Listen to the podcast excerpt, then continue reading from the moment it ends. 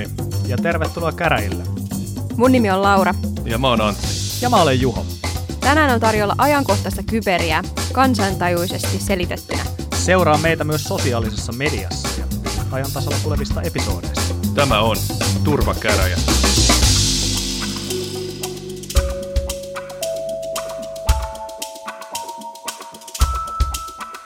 Terve taas kaikille kuuntelijoille ja oikein kyberin täyteistä viikkoa taas kaikille. Ja viime viikko se vasta olikin kyberin täyteistä. Meillä oli paljon juttua esimerkiksi koronavilkusta, mistä me tänään myös tullaan hieman juttelemaan, mutta tota, myös muuta kyberaiheesta. Itse kävin esimerkiksi aamu TVssä ky- tota, Traficomin Juha Tretjakovin kanssa puhumassa ää, maanantai-aamulla Ylen aamu TVssä siis nimenomaan puhumassa tota, ää, tietoturvasta ja kiristyshaittaohjelmista ja, ja vähän nykytilanteesta, että mitä on tietoturva ja mitä kannattaa ottaa huomioon etenkin näin ää, tota, pandemia-aikana. Mutta ää, mitäs Juho, mitäs sulle kuuluu? Kiitos, mulle kuuluu oikein hyvää. Tämä kulunut viikko tarjosi paljon kyberaiheisia asioita ja, ja tota, meillä oli muun muassa tuon Helsek ryn sääntömääräinen kevätkokous nyt näin syyskuussa johtuen siitä, että toi pandemia lykkäsi sitä ja, ja oli vähän epäselvää, että saako sitä pitää virtuaalisena, kun PRHlla ei ollut sellaisia mahdollisuuksia, vaan siellä piti olla tila, tila kaikille yhdistyksille, jotka tällaisia sääntömääräisiä kokouksia pitää, ja tota, me ei haluttu pitää sen takia. Ja, ja nyt sitten uskallettiin pitää virtuaalisena se, ja saatiin asioita hyvällä tavalla eteenpäin, ja niistä sitten lisää Helsingin sivuilla lähiaikoina. Mutta tota, mä haluaisin onnitella mun vanhaa kollegaa, ja oikeastaan yhtä syytä, miksi, miksi tota, mä olen tällä tietoturva-alalla, Mäkelän Teemua, joka on tota, Elisan ää, siso, eli Chief Information Security Officer tällä hetkellä. Ja Teemu on tosiaan valittu nyt vuoden 2020 vuoden tietoturvapäälliköksi Tivian ja Tietoturva ryn toimesta, joten onnittelut Elisalle ja onnittelut nimenomaan Maxälle sitten tästä hienosta tunnustuksesta. Onneksi olkoon.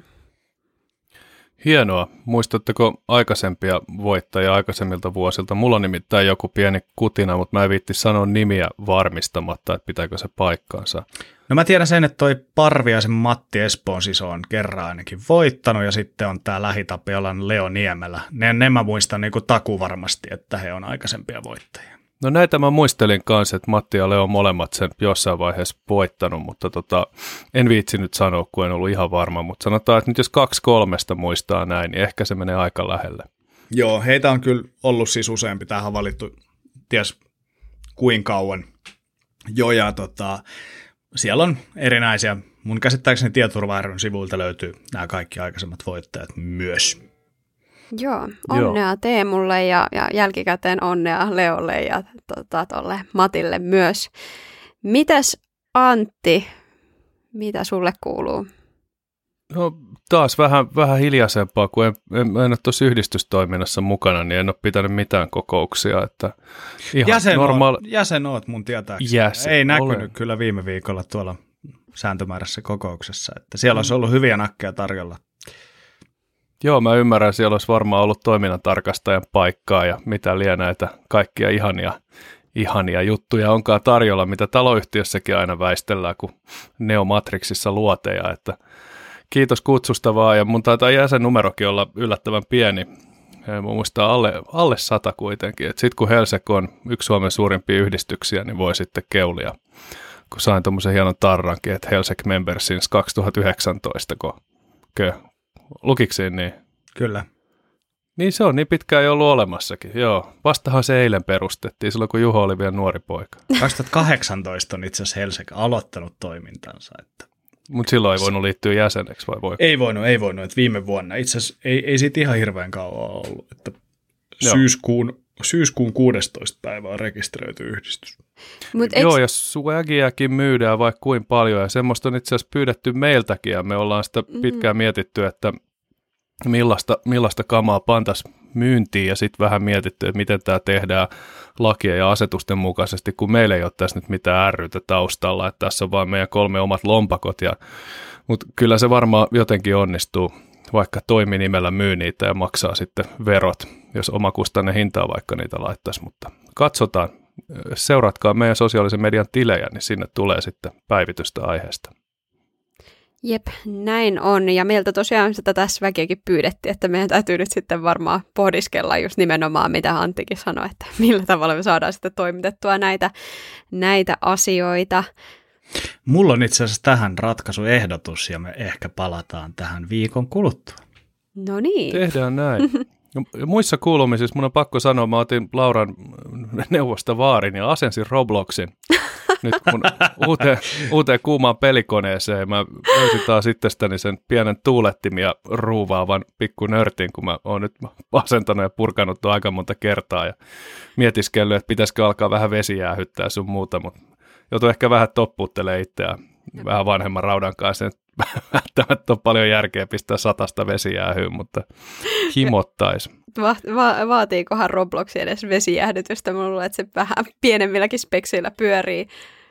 Joo, se vaikutti siltä, että jos tiputat patterin muropakettiin, niin se pyörii siinä. Että tota, että se, mä, mä ratsastin vähän aikaa hevosella siinä, kun mä ajattelin, että mä opetan tytärtä pelaamaan sitä ja katsoin, mitä hevosaiheisia juttuja täällä on. Ja pakko sanoa, se on ihan hirveän näköinen peli ja sitä oli vaikea ohjata. Mä en tajunnut sitä. Täytyy sanoa vielä noista vesijäähyistä, että älä avaa sitä Pandoran lipasta. Mä oon sen joskus avannut ja mulla meni vuosia päästä siitä koukusta irti. Okei. Okay. Joo, pitää, pitää varmaan pysyä kaukana. Siis mä oon niin laiska nykyään, että mä olisin ostanut semmoisen valmiin suljetun luupin, mikä on niin kuin vaan ruuvataan kiinni, että en, en ala lutraamaan. No sitä ei, laske, sitä ei lasketa. Se, kyllä se pitää olla kädet märkänä, kun sitä puuhaa. Että. Joo, emolevyt märkänä myös. Mutta semmoista mulle säitä pidellyt, että on ollut, ollut vähän vesisadetta. Ajateltiin alkaa pitää tässä semmoista menneen viikon sääohjelmaa, että saadaan informaatioarvoa lisättyä. Jep. Mutta onneksi Robloxissa paistaa aurinko joka päivä, niin voi sitten mennä sinne Antti piiloon tätä vesisadetta. Joo, kiva. Pitää varmaan antaa sille lisää aikaa. Ehkä se, ehkä se on semmoinen, että se on pieni semmoinen sisäänmenokäyrä ennen kuin siitä alkaa oikeasti nauttimaan. Kyllä. Mutta hei, viime viikolla oli tosiaan paljon puhetta tuosta koronavilkkusovelluksesta, joka tuli saataville Androidille ja iOSlle.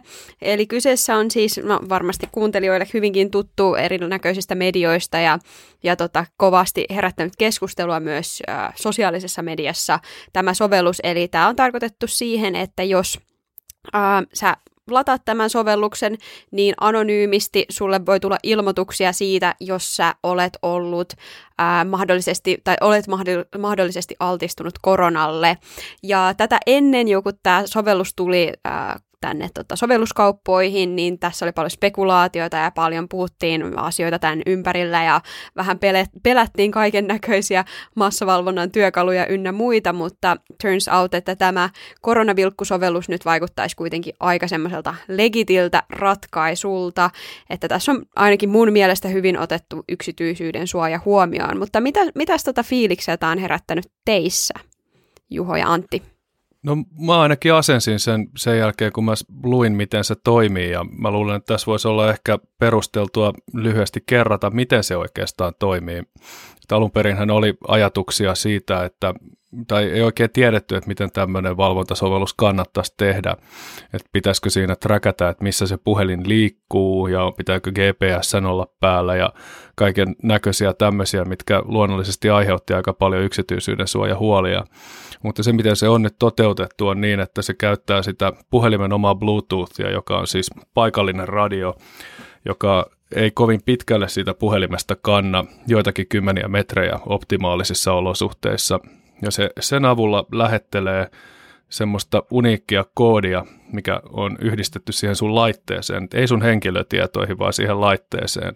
Ja sitten kun nämä muut ihmiset, jotka käyttää tätä samaa sovellusta, niin niiden puhelimet lähettelee myös uniikkeja koodeja, niin nämä puhelimet, jotka on toistensa läheisyydessä, kerää niitä koodeja niistä toisista laitteista ja ne mittaa etäisyyttä ja kuinka pitkään ne oli ne puhelimet toistensa läheisyydessä. Ja tällä tavalla kerätään tavallaan semmoista niin kuin kontaktilistaa, että, kuin, että kenen lähellä olet ollut ja kuin pitkään. Ja sitten jos saat tartunnan, ja saat positiivisen testituloksen, niin THLltä saat koodin, minkä avulla voit tehdä koronavilkkuun sitten tämmöisen niin kuin sairastumisilmoituksen, jonka jälkeen sitten niillä koronavilkkukäyttäjillä, joiden tunnukset on tietyn ajan sisällä olleet siinä sun puhelimen läheisyydessä, niin heille tulee ilmoitus siitä, että olette mahdollisesti altistuneet. Tässä oli paljon mahdollisuuksia esimerkiksi siihen, että sä olisit saanut sitä vaikka tarkemmat tiedot siitä, että missä ja milloin, mutta se olisi tosiaan vaatinut sitten aika paljon tarkempaa seurantaa. Nyt nythän sitä tietoa ei yksityisyyden suojan nimissä tule, sä saat vaan tiedon, että viimeisen kahden viikon aikana, että oot ollut riittävän pitkään riittävän lähellä tämmöistä henkilöä, joka on ilmoittanut saaneensa koronan. Mun mielestä tämä on loistava juttu, että tämän enempää tätä tietoa ei kerätä, ja mun mielestä on myös loistava juttu, että sitä ei lähdetty sekoittaa mihinkään valmiina olevaan sovellukseen, kuten 112. Ja mehän nyt tällä viikolla nauhoitetaan poikkeuksellisesti tämä jakso perjantaina, ja tänään on niin liikkunut uutisissa sellaisia lukuja näistä asennuksista kuin 1,4 miljoonaa asennusta, mikä on aika huima määrä siihen nähden, että ei kauhean montaa päivää vielä ollut saatavilla. Nyt, nyt sitten niin kuin käyttömäärä on niin iso, niin, niin nyt lähipäivinä varmaan tullaan huomaamaan, huomaamaan niin tämän sovelluksen todellinen hyöty. Jep, nimenomaan. Ja mun mielestä toiminta tuossa puhuttiinkin jo tuosta, että se käyttää Bluetoothia sen sijaan, että vaikka ää, sanotaan GPS- tai lokaatiotietoon perusteella yrittäisi haravoida näitä, näitä, että kuka on ollut kontaktissa mihinkin aikaan, niin mun mielestä tämä Bluetoothin käyttäminen on tässä niin kuin oikeastaan varmaan yksi ainut vaihtoehto, millä tämä voi tehdä todella hyvin ja yksityisyyden suojaa kunnioittain. Mutta tota, Itelle ainakin, mulla siis tuli Twitterissä ja tuolla Instagramissa jonkun verran viestejä tai täkättiin asioihin, ja sitten siellä on kommentoinutkin joihinkin äh, tota, keskusteluihin tai tuolla Instagramissa vastannut jengille näihin huolenaiheisiin liittyen tähän koronavilkkusovellukseen, ja sitten mä huomasin, että aika monet, sit kun mä sanoin, että, tai niin kuin, olin sitä, niin kuin kerroin mun mielipiteeni siitä, että mun mielestä tässä ei ole mitään niin kuin pelättävää ja tämä on hyvin, hyvin suojattu, niin sitten monet kysyivät, että no entäs Bluetooth, että Bluetooth on niin jotenkin jotenkin epäturvallinen tai silleen, että, että se on jännä, että jotenkin jengille on jäänyt Bluetoothista etenkin semmoinen niin kuin, että fiilis, että se on tosi epäturvallinen, vaikka nimenomaan tässä tilanteessa se on varmasti niin kuin paras tapa tehdä. Ja onhan se totta, että Bluetoothissa on ollut vakavia haavoittuvuuksia menneisyydessä. Esimerkiksi tulee mieleen Blueborn-haavoittuvuus, mikä myös oli aika hyvin mediassa esillä, tai että se oli hyvin tälleen brändätty haavoittuvuutena, ja se mahdollisti sen, että siellä oli sitten, pystyttiin aika paljon tietoa anastaa laitteelta ja ajamaan omaa koodia ja tämmöistä, mutta tämäkin on jo vähän semmoista niin menneisyyden havina, että jos on vaan uudet Bluetooth-laitteet ja, ja tota patchattynä, niin, niin ei pitäisi olla ongelma esimerkiksi tämmöisten kanssa. Joo, se, että tämähän oli, oli nimenomaan sellainen hypehaavoittuvuus, mutta tota, mä haluaisin oikeasti nähdä näistä haavoittuvuuksista myös niitä oikeita hyväksikäyttöjä ja, ja sellaisia tapauksia, missä tällaisia haavoittuvuuksia on, on siis käytetty ja, ja niistä on seurannut jotain, koska tota, todella harvoin, ää, ainakaan mun muistaakseni, niin ei, mulla ei ole ainakaan tullut niin kuin vastaan Bluetoothissa sellaista oikeaa tapausta, missä sitä olisi hyväksi käytetty ja, ja tehty jotain merkittävää. Joo, tosi iso osa haavoittuvuuksista on tämmöisiä muutenkin, että on, on iso hype ja iso hässäkkä ja sitten osa niistä paljon ha- hyväksi käytetään ja osa ei käytännössä niin kuin tule koskaan korviin, että olisi oikeasti hyväksi käytetty. Että se, että mikä on teoriassa mahdollista ja mitä käytännössä tapahtuu, niin tässä maailmassa on, on usein kaksi eri asiaa ja se on, toisaalta se on vaikea siinä haavoittuvuuden löytämisvaiheessa sanoa, että onko tämä että kuinka paljon tätä tullaan käyttää. mä, mä muistan, kun Shell Shock tuli, mikä mahdollisti muistaakseni Bash-komentojen ajamisen www-palvelimissa ihan niin kuin gettiparametreillä, niin mulla hiipi aika monen kylmä hiki niskaan, että nyt ollaan pulassa. Ja sitten niitä exploitteja ei tullut. Ja just sitä ennen oli ollut Heartbleed, joka oli sitten taas massiivinen niin kuin todellisen maailman ongelma. Ja se oli niin kuin ihmeellistä, että mikä tämä ero oli, että miksei sitä shell shockia sitten näkynyt joka paikassa ihan samalla tavalla. En tiedä miksi, että ehkä siellä ei sitten haavoittuvia laitteita ollut riittävästi. Niin, ja monessa näissä tota, varmasti on myös semmoinen, että että halutaankin tehdä vähän semmoinen sensaation-hakuinen asia näistä, mikä on toisaalta hyvä, että tietoturva tulee enemmän sit loppukäyttäjällekin sel- selkeäksi, että mitä tämä tarkoittaa, mutta sitten vielä niin kuin näihin Bluetooth-haavoittuvuuksiin liittyen, koska sun oikeasti tarvii olla lähellä sitä tyyppiä, ketä sä exploittaat, niin en mä tiedä, mä oon ainakin sen verran, niin kuin, en ole siis rikollinen, mutta jos olisin rikollinen, niin mä en jaksaisi lähteä ulos ja yrittää etsiä jonkun Bluetooth-laitteita, vaan mä mieluummin yrittäisi exploittaa asioita himasta niin, että mä voisin pysyä myös salassa, että mä en välttämättä jäisi kiinni siitä niin helposti, mutta se on vain minä. Niin ja ei sun tarvitse olla rikollinen, että sä muutenkaan jaksa lähteä ulos. no se on ihan totta. Shots fired. Joo, täällä on rakkautta ilmassa selkeästi. Kyllä. Juha oli pistänyt niin monta tämmöistä pienempi kuin kolme tänne mun muistiinpanoihin, että selkeästi tänään on. Niin ne on kopioinut sun laittamia itse asiassa Joo, ja se viittasi siis ulkona vietettyjen minuuttien määrään tässä vuorokaudessa. Se, Mutta tota, se, mikä, se, mikä tässä Bluetoothissa ylipäänsä Bluetooth-haavoittuvuuksissa tai missä tahansa, mikä vaatii, että sä oot kohteen lähellä, niin se pitää niinku muistaa, että näistä haavoittuvuuksista tekee mun mielestä ainakin vakavia se, niinku se skaala ja ekonomia. Eli silloin, kun sulla on internetin yli hyväksikäytettävä juttu, niin kuka tahansa voi hyväksikäyttää sitä omasta himasta ja hyökätä niin kuin miljoonien kohteiden kimppuun, mutta sitten heti kun tulee joku tämmöinen, että pitää mennä paikan päälle ja olla fyysisessä maailmassa, niin ei yksinkertaisesti niin kuin lenkkarin pohjat kestä sitä, että sä saat mitään merkittävää vahinkoa. Tähän oli iso huoli silloin, kun tuli nämä lähimaksulliset pankkikortitkin, että nyt niitä luetaan meidän takataskuista jossain metrossa ja tämmöistä on jossain kuulema vähän tapahtunut, mutta eipä kovin paljon. Joo, mainitsit tuon internetin ylikäytettävät haavoittuvuudet, niin päästään tietyllä tavalla hyvällä aasinsillalla ehkä siihen, että se Bluetooth ei välttämättä ole se niin kuin koronavilkun vakavin, vakavin niin sanotusti äh, huolenaihe, vaan sitten enemmänkin on se, että, että tota, mitä, mitä, mitä tuolla verkkopuolella tapahtuu, eli, eli millaisia äh, rajapintoja tässä sovelluksessa on, on sekä siinä applikaatiossa että sitten siinä backendissä, mikä pyörii sitten siellä, no en tiedä kenen konesalissa, Solitan konesalissa varmaan tai sitten THL jossain nurkassa, mutta tota, joka tapauksessa niin, niin ne on ehkä ne niin kuin merkittävämmät ää, tutkailun kohteet. Ja osukin silmään tässä, ää, mä oon itse lomalla täytyy se sanoa, mä, mulla ei hajuakaan mitä mun työnantajan tiloissa tapahtuu, mutta Helsingin Sanomista bongasin uutisen, missä Niksu oli tehnyt ää, tällaisen auditoinnin tälle koronavilkulle HSN pyynnöstä ja, ja tota, kaksi päivää oli tutkaillut sitä ja keskittynyt lähinnä siihen Android-sovellukseen,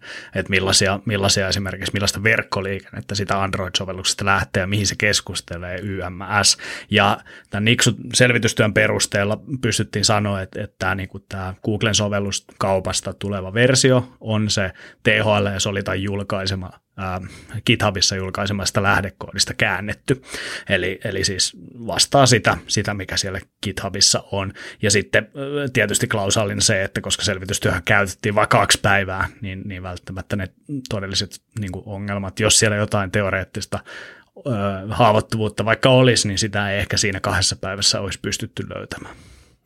Joo, tämä on mullekin niin kuin helppo ratkaisu asentaa tämä, kun mun sekä entinen että nykyinen työnantaja on todennut, että tämä on turvallinen niin sekä Traficom että Nixu. Mun naapuri Ukko kyseli tästä, että uskaltaako tämä nyt asentaa ja se e-, ei ole semmoinen IT-ihminen itse ollenkaan ja sanoin, että kyllä, kyllä mun puolesta kannattaa ja tästähän oli tosiaan ennen tätä oli sitä keskustelua, että miten seurataan ja muuta ja Tässähän tämä itse asiassa Nordean Benjamin Särkkä, Lauran kollega tuolta salatuista elämistä, niin oli siitä jo aikaisemmin sanonut, että, että ei välttämättä uskalla asentaa, mutta sanoisit kuitenkin uudestaan tutustuttuaan siihen appiin, että kun tietää, miten se toimii, niin uskaltaa asentaa. Ja siitä niin kuin disobey-lippiksen nosto särkälle, että tavallaan lainausmerkeissä pyörisi puheensa. Mun mielestä se on jokainen aikuinen ihminen, kun oppii uusia asioita jostakin asiasta, niin silloin mielipiteet muuttuu. Näin sen kuuluukin mennä. Joo, ja tähän turvallisuuteen liittyen vielä, niin jotenkin m- mulla on ehkä vähän semmoinen, että mä en uskalla täysin myöskään sanoa, että joku asia on sataprosenttisen turvallinen, vaikka siitä olisikin nyt paljon lis- niin kuin tietoa. Ja nyt kun mä oon esimerkiksi kommentoinut jossain niin kuin Instagramissa, niin mä haluan vielä niin kuin alleviivaa sitä, että vaikka joku asia on ns. turvallinen, niin tämä niin kuin, tilanne voi muuttua tosi nopeasti. Että voi löytyä vaikka joku ihan siis, niin kuin Juho sanoi, että joku haavoittuvuus, mikä liittyy sinne niin kuin vaikka tietokantaan tai johonkin backendiin, ää, tai siis taustasovellukseen, että sen ei tarvi edes olla mikään niin kuin tietosuojaongelma, mutta tota, nämä asiat siis muuttuu, että, että ei niin kuin, mikään ei ole semmoista nollariskiasiaa, kun puhutaan ATKsta kuitenkaan. Ei ole, kaikessa pitää tehdä se riskianalyysi, mutta tässä on nyt tehty mun mielestä kaikki mahdollinen sen turvallisuuden takaamiseksi näissä olosuhteissa. Ja tärkeintä on se, että se yksilöivä tunniste ei ole sun henkilötunnuksessa esimerkiksi, vaan se on nimenomaan siihen laitteeseen ja softaan sidottu. Semmoinen, mitä ei voi yhdistää sit suhun. Just näin. Äh, vielä tuohon Benjamin Särkän juttuun haluaisin palata, eli, eli tämähän oli annettu silloin toukokuun alussa, kun tästä sovelluksesta ei tiedetty vielä hölkäsen pöläystä tämä aikaisempi lausunto, eli että sitä ei uskaltaisi ää, asentaa. Ja, ja tota, tämähän levisi sitten, nyt kun tämä sovellus julkaistiin, niin kuin kulovalkean lailla tuolla sosiaalisessa mediassa. Tämä vanha juttu siis, missä Beni sanoo, että älä, älä vaan asenna sitä. Ja tota, esimerkiksi tällaiset Guanon Finland-ryhmissä, ryhmissä, ää, missä, missä sitä jaettiin. Eli, eli kaiken maailman salaliittoteoreetit Kot äh, ajatteli, ajatteli että tota, tämä kyseinen sovellus on mahdollisesti sitten Supon seuraussovellus kaikille suomalaisille käyttäjille tai jotain muuta vastaavaa. Ja sitten toinen juttu, mikä, mikä niin kuin, mistä Antti puhuu, on, on toi Traficomin tekemä selvitystyö, niin ää, siinähän mainitaan, että et, et se on turvallinen et, ja, myös kerrotaan, että siellä testausvaiheessa siitä löytyi ää, erinäisiä tietoturvaan ja tietosuojaan liittyviä ongelmia, jotka sitten korjattiin kuitenkin ennen kuin mentiin tuotantoon. Ja, ja tota, niistä tarkemmat kuvaukset on sitten liitteissä, missä on muun muassa tekninen kertomus tästä testauksesta, mutta tota, en, en ole itsekään niitä nähnyt, koska ne on ää, suojaustaso nelosen papereita, eli käytännössä ei ole salaisia, mutta rajoitetulla käytöllä ne kyseiset dokumentit. Joo, niitä ei käytännössä julkisuuteen silloin anneta, koska ne sisältää sitten semmoisia tietoja, mitkä ei julkisuuteen kuulu. Siellä voi olla yrityssalaisuuksia ja muuta. Eli tota, Hyvä juttu. Mulla oli joku ajatus. Niin, olin sanomassa sitä vielä, että on, on ihaltavaa ja hienoa, että impulssi alun perin on skeptinen, kun valtionhallinnon suunnasta kehotetaan asentamaan seurantasovellus puhelimeen. Se pikkasen kalskahtaa tämmöisen niin kuin liberaalin demokratian kansalaista korvaan, että anteeksi, mitä te haluatte, ja ymmärrän kyllä, että jos se olisi joku Koronavic, Vilkunovic ja elättäisiin itärajan tolla puolen, niin aika paljon vaikeampi olisi siihen luottaa, mutta nyt ainakin turvakäräjien konsensus tästä asiasta on se, että appi on turvallinen, kannattaa asentaa. Hieno juttu. Jep, se on niin turvallinen kuin voi tässä kohtaa sanoa joku sovelluksen olevan, eli, eli olen samaa mieltä.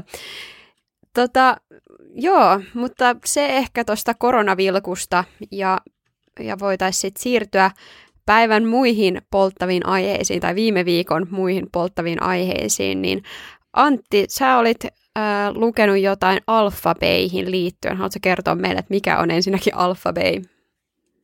Joo, mä kerron mielelläni, ja jotta mä voin kertoa sen, niin mä menen pikkasen taaksepäin historiassa semmoiseen kuin Silk Road, joka saattaa olla osalle tuttu.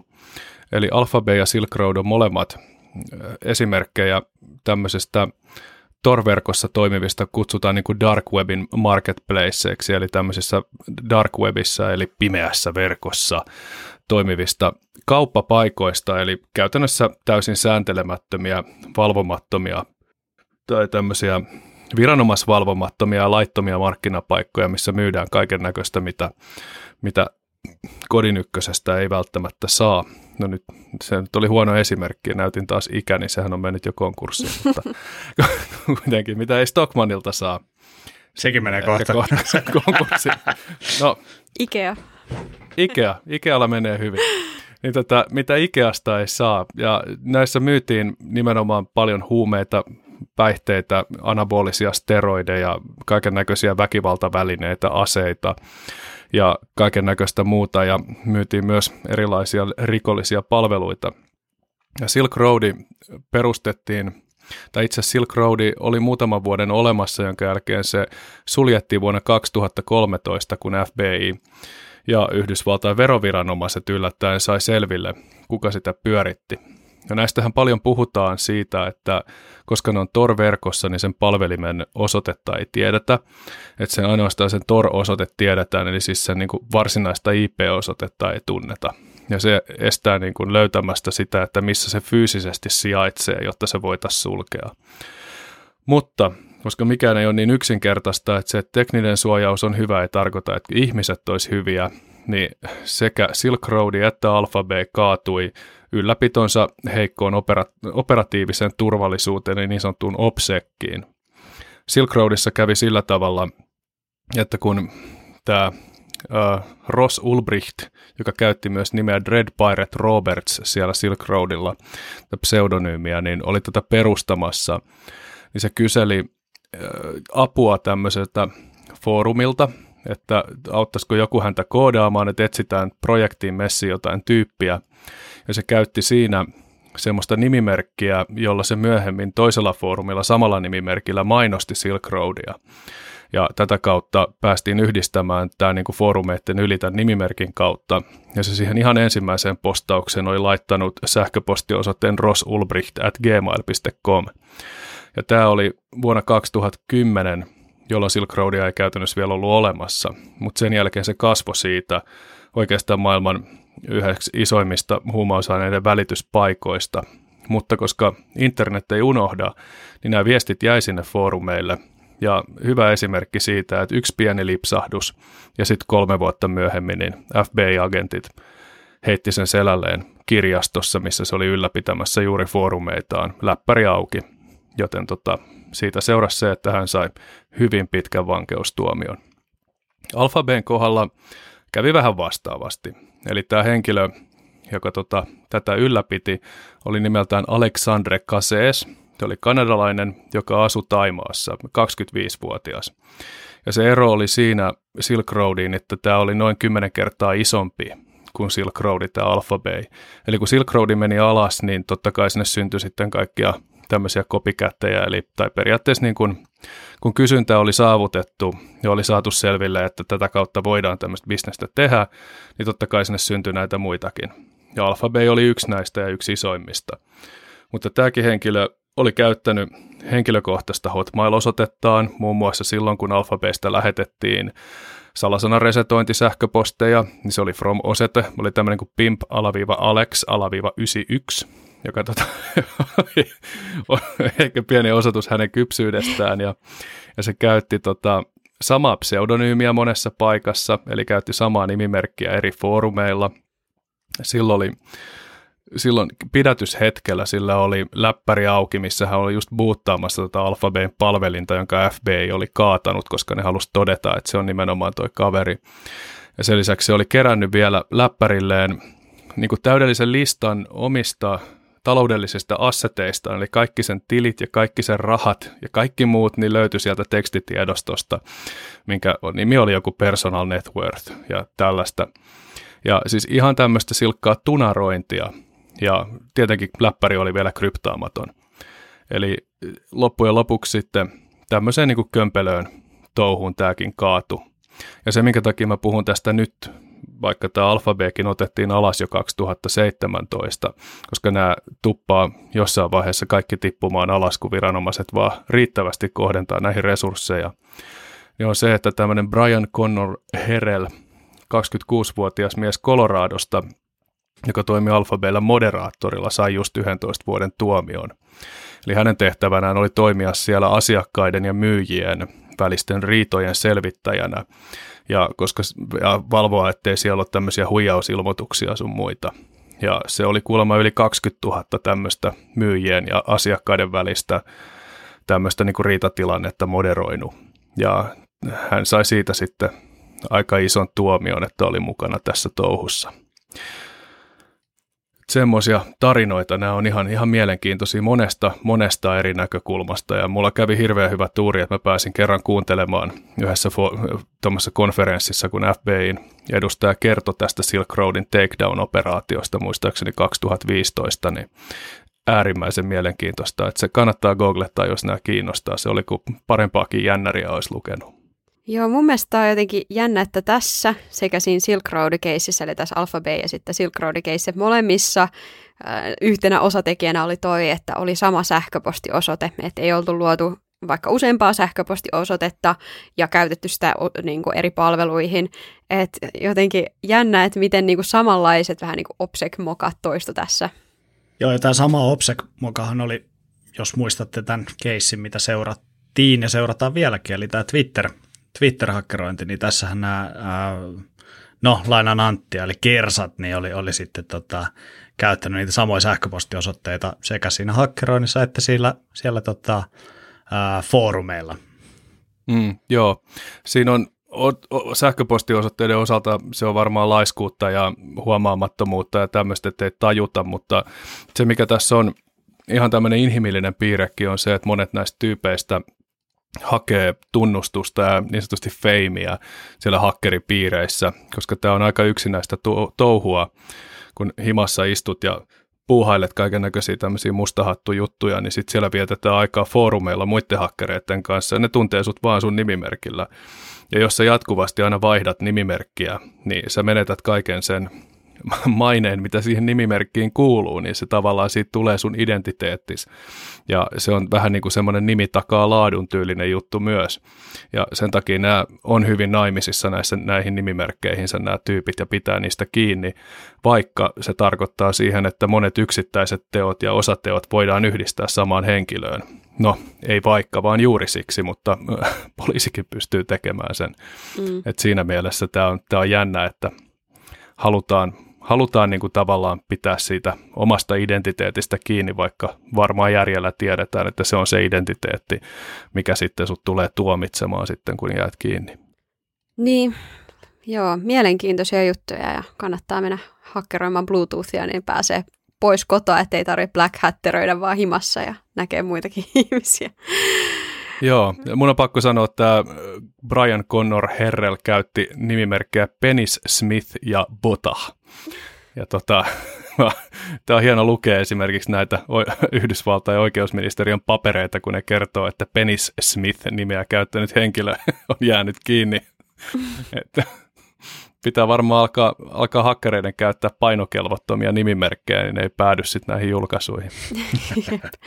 Mutta tota, mitäs Juho näistä kriminaaleista näihin forensiikkajuttuihin? Sulla oli jotain mielenkiintoista tällä niin kuin rikos, noin nyt rikos, mutta tämmöisellä tutkimuspuolella, että miten tutkia esimerkiksi tietokoneita ja mitä kaikkea väärinkäyttöä siellä on tapahtunut.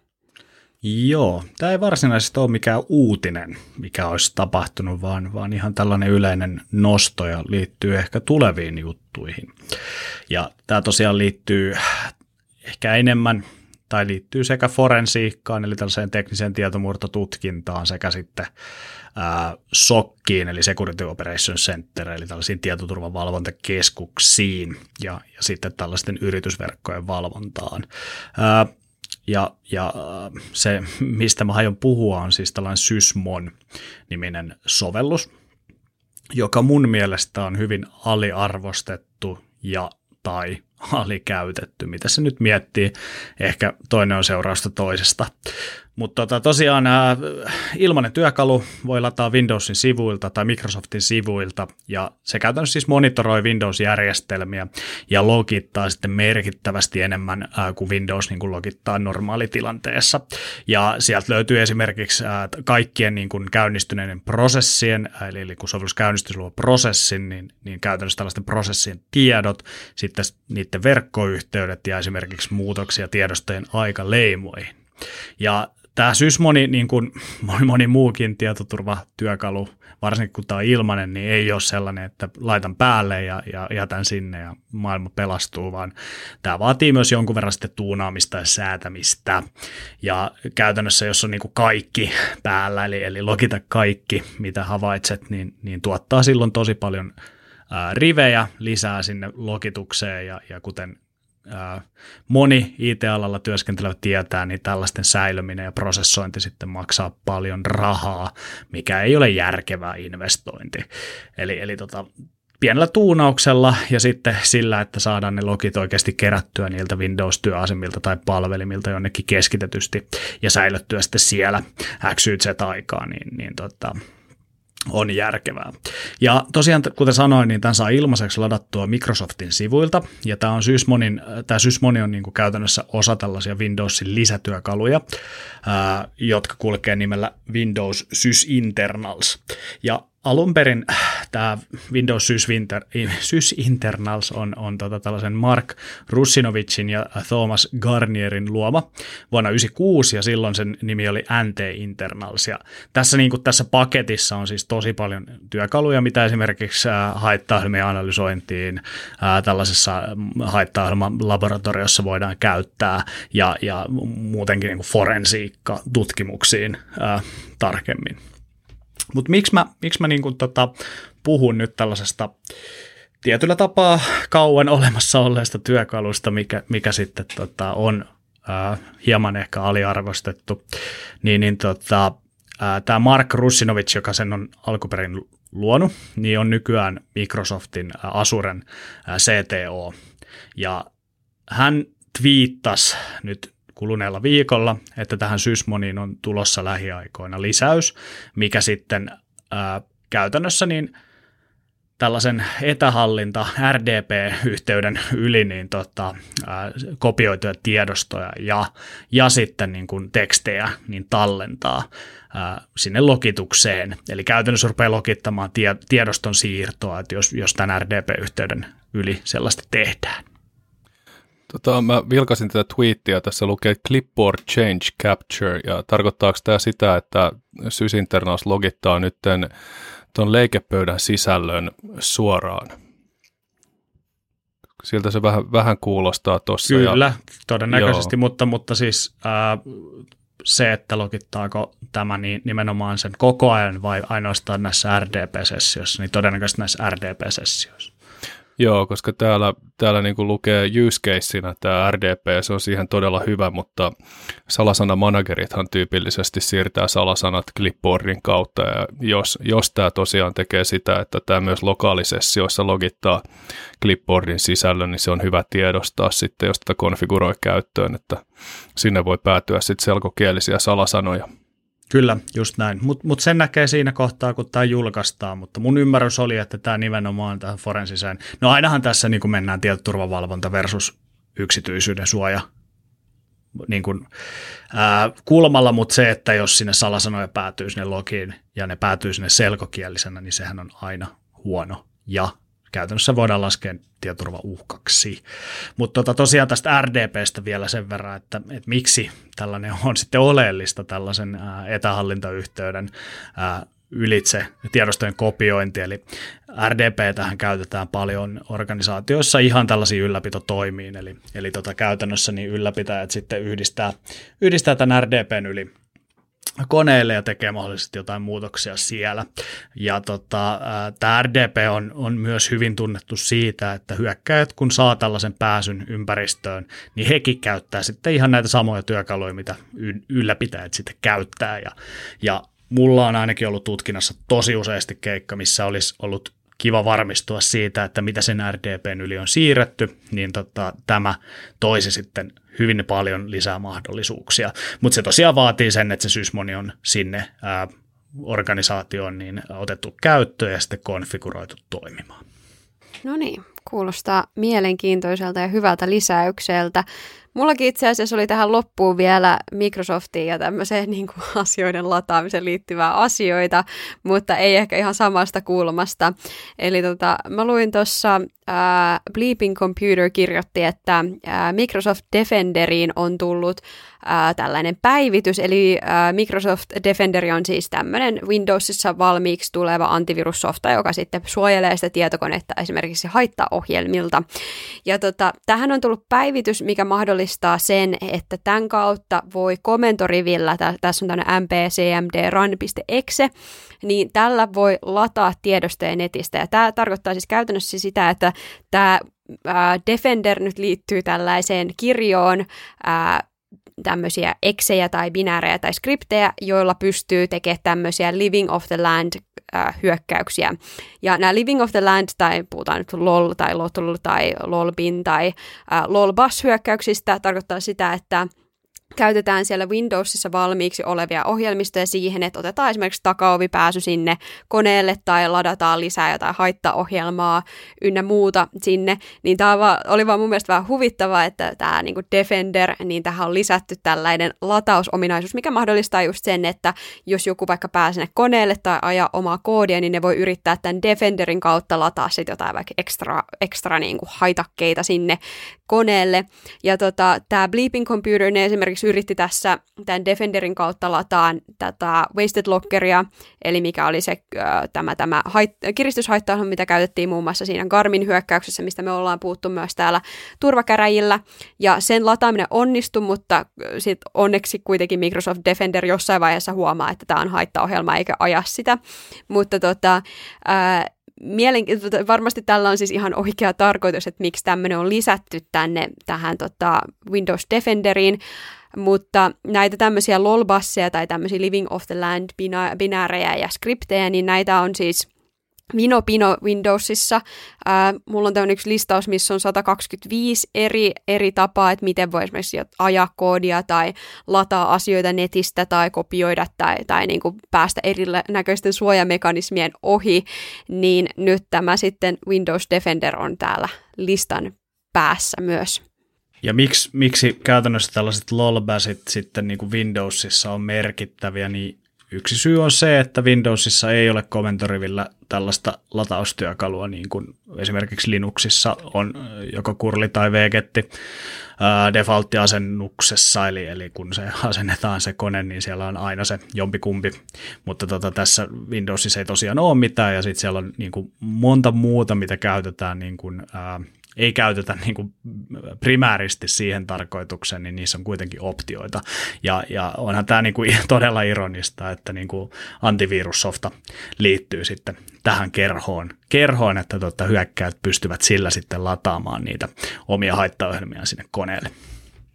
Joo, ja se mikä näissä LOL-jutuissa on sinänsä haastavaa on se, että kun sulla ei ole mitään tavallaan kiellettyjä tai pahoja binääreitä siellä koneella valmiiksi, on niin kuin työ, käyttöjärjestelmän omat työkalut, millä hyökkäjät hyökkää, niin tämmöistä perinteisestä AV-ratkaisusta ei ole siinä vaiheessa mitään hyötyä, kun siellä ei tosiaan ole haitallisia ohjelmia. Nyt ihan niitä ohjelmia, mitä siellä kuuluu ollakin.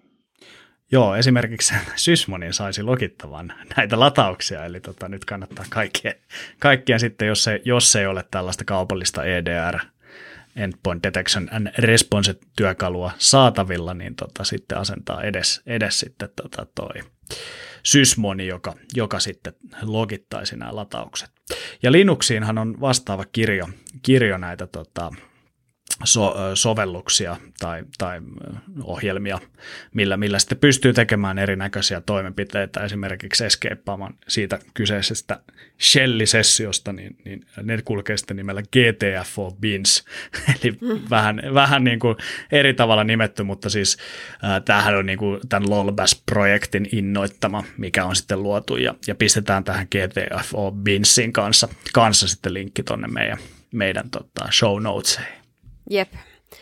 Nimenomaan. Nämä on, nämä on mielenkiintoisia siinä just, että niin kuin tuossa tota, sanottiinkin jo, että, että nämä on käytännössä näiden ää, tota, käyttöjärjestelmiä omia asioita, mitä sitten vaan pystyy käyttämään hyväksi ja saamaan sitten asioita aikaiseksi näin hyökkäjän näkökulmasta siellä, siellä laitteella.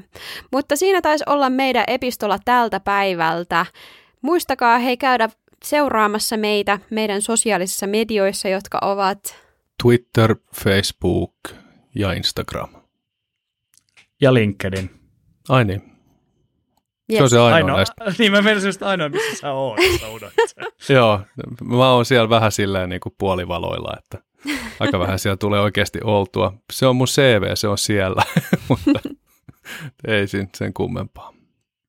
Jes, mutta kiitokset paljon taas tästä ja palataan ensi viikolla asiaan. Kiitokset, Yes. palataan. Ja hei, hyvää viikonloppua poikkeuksellisesti nyt maanantaina teille kaikille. Niin totta. Moikku! Moikka.